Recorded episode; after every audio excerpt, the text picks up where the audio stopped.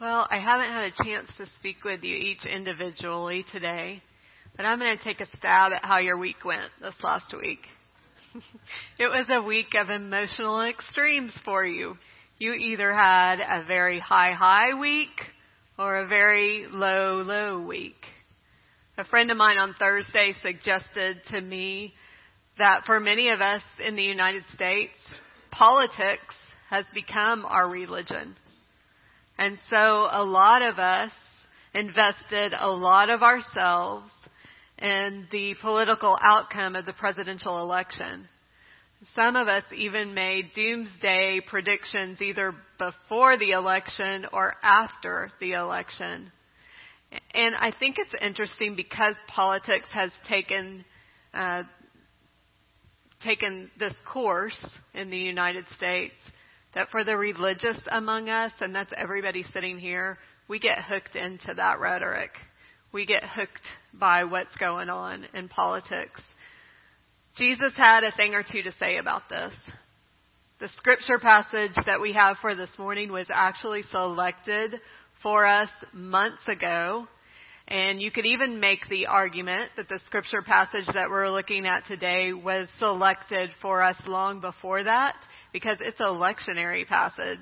A few months ago, we decided to follow the lectionary between the 1st of November and Christmas here at this church.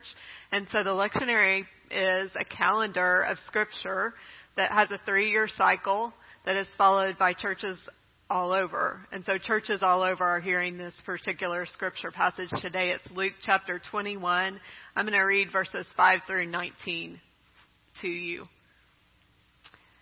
when some were speaking about the temple, how it was adorned with beautiful stones and gifts dedicated to God, Jesus said, As for these things that you see, the days will come when not one stone will be left upon another, all will be thrown down.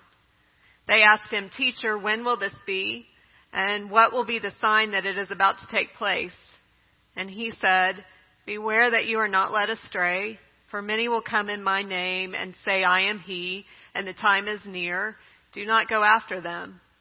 When you hear of wars and insurrections, do not be terrified, for these things must take place first, but the end will not follow immediately. Then he said to them, Nation will rise against nation and kingdom against kingdom. There will be great earthquakes and in various places famines and plagues, and there will be dreadful portents and great signs from heaven. But before all this occurs, they will arrest you and persecute you. They will hand you over to synagogues and prisons, and you will be brought before kings and governors because of my name. This will give you an opportunity to testify. So make up your minds not to prepare your defense in advance. For I will give you words and a wisdom that none of your opponents will be able to withstand or contradict. You will be betrayed even by parents and brothers, by relatives and friends and they will put some of you to death. You will be hated by all because of my name, but not a hair of your head will perish. By your endurance, you will gain your souls. The word of God for the people of God. Thanks be to God.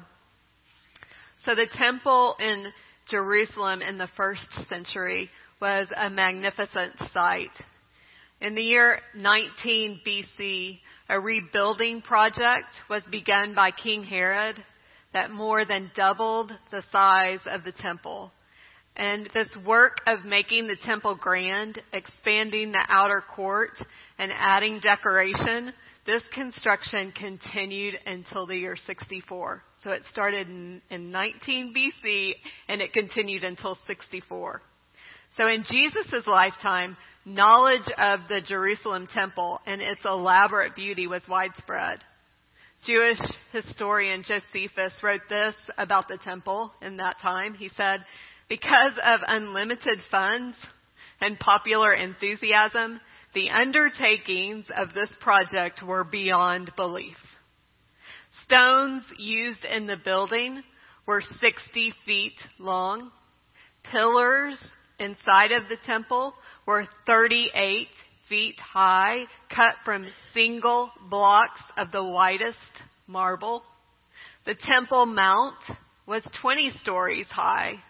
One stone recovered by archaeologists from the Temple Mount weighed 643 metric tons.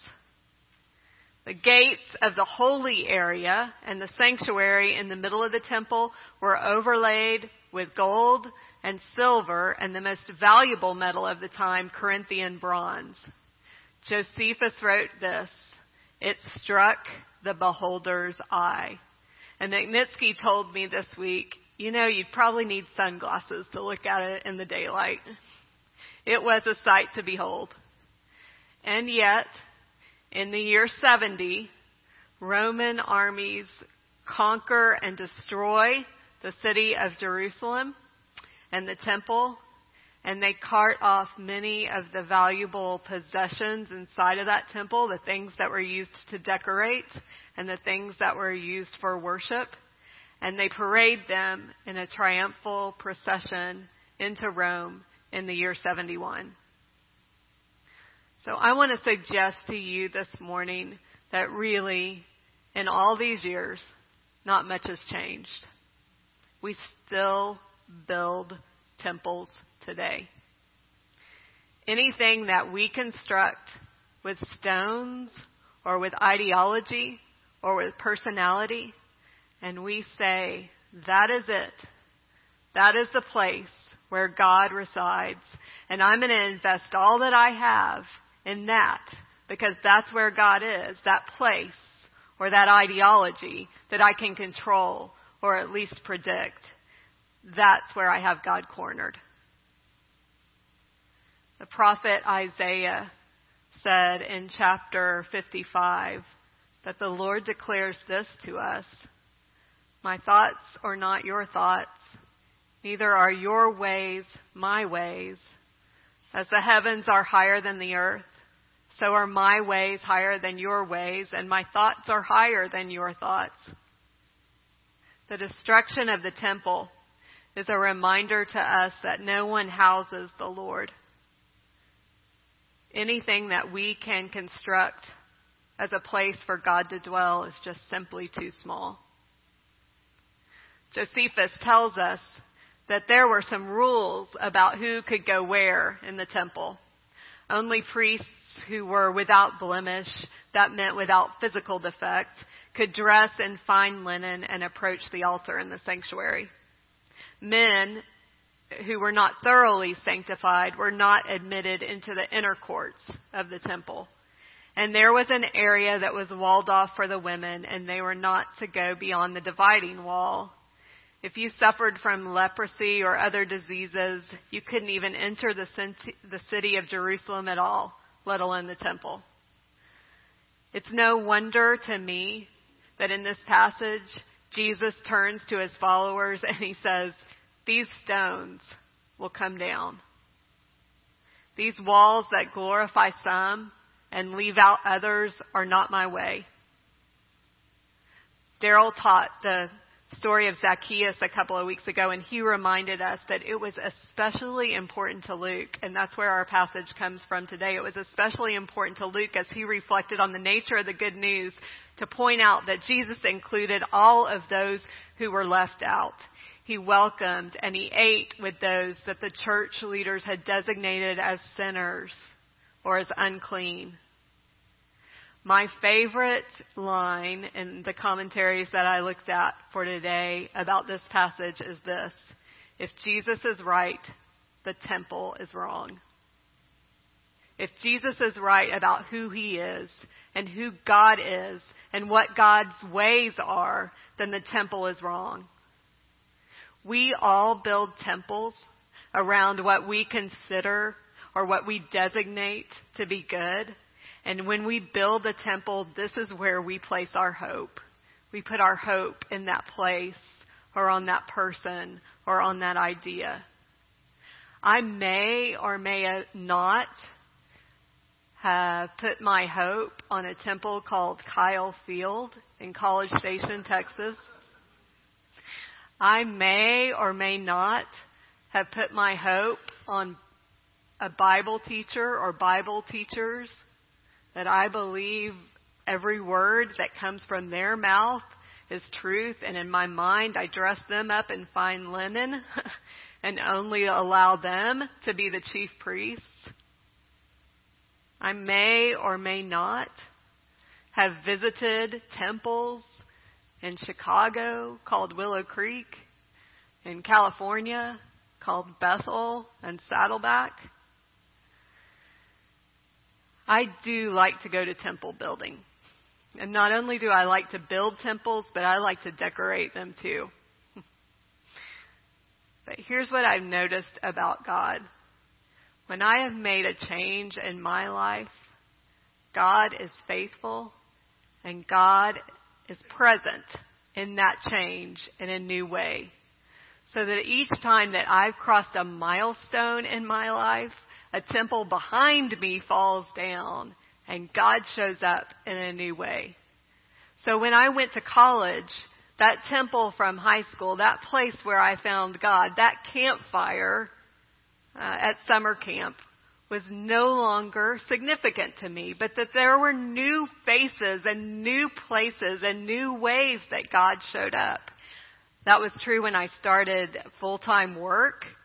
It was true when we started a, a family. Uh, it's true at each milestone that temples get knocked down and God has the ability to show up in a new way. And so I think our question this morning, the question that we need to consider is, who do we trust? Where do we place this hope? Do we trust a single personality, a particular doctrine, or a particular building? Or do we trust in the living God who operates without restraints?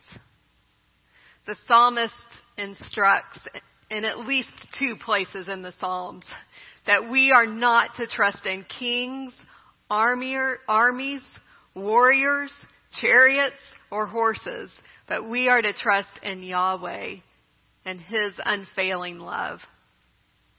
We know, we know this about God, that God moves in very loving and honoring and freedom giving ways. We just can't name the specifics, the specifics for this afternoon or for tomorrow. We are not fortune tellers. And that's okay. Because when the disciples ask Jesus in this passage, when, when is this all going to happen? His answer is basically, it's not for you to know. The end will not follow immediately, is what he says. But things are not going to be easy. Things are not easy when temples come down. Jesus talks about all that the disciples must persevere through. It's a long list. Wars and insurrections and earthquakes and famine and plague and arrest and persecution and prison. So there are temples that must come down. The temple of physical safety, natural beauty, material prosperity. All of these temples will come down for the disciples.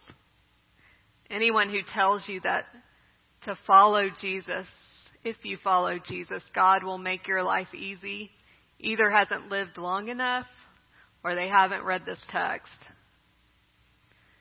What is surprising to me is that Jesus' instruction to the disciples is not simply just hang out, suffer through, just wait it out, I'll be back.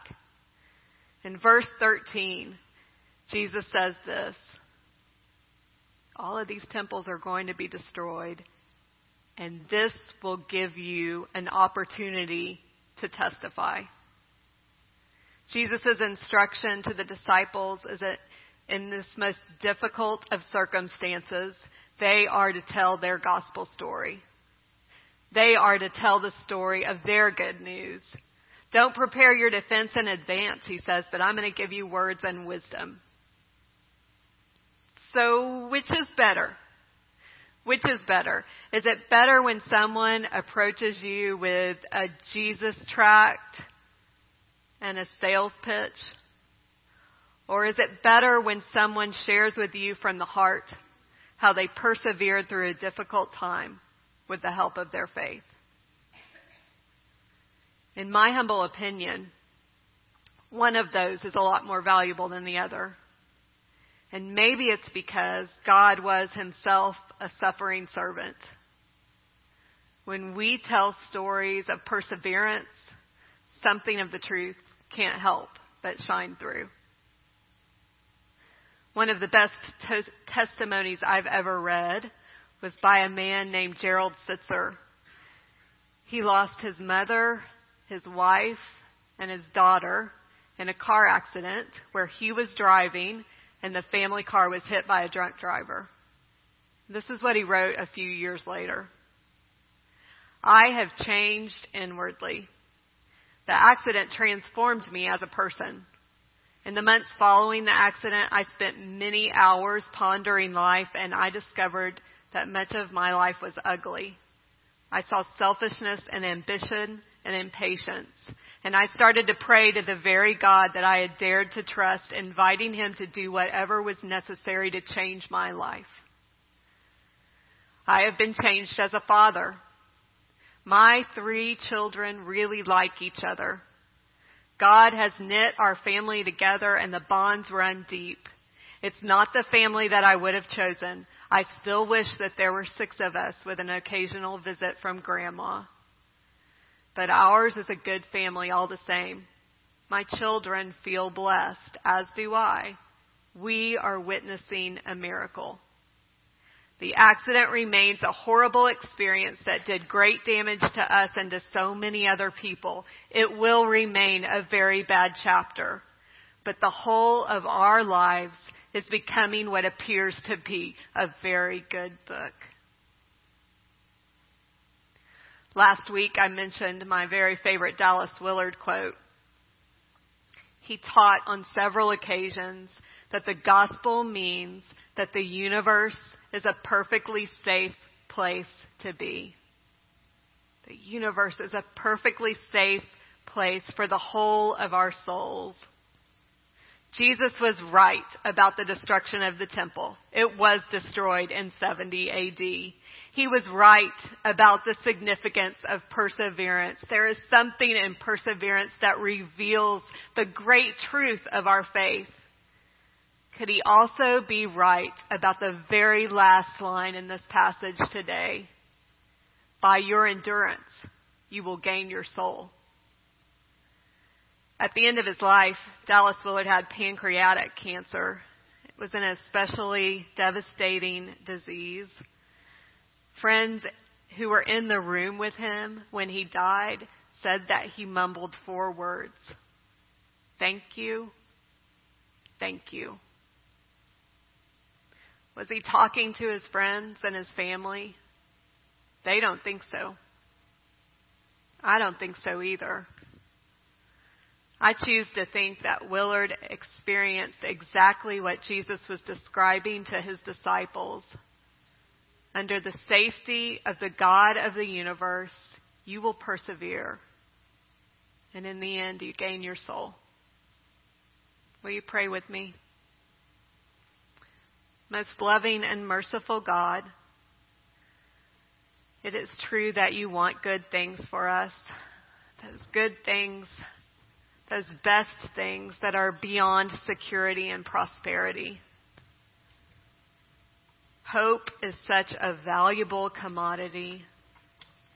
Would you remind us not to misuse it? Break down those barriers that we put up so that we would experience the flow of your Holy Spirit. Allow us to see each other with compassion and to hold your great mystery loosely. Amen.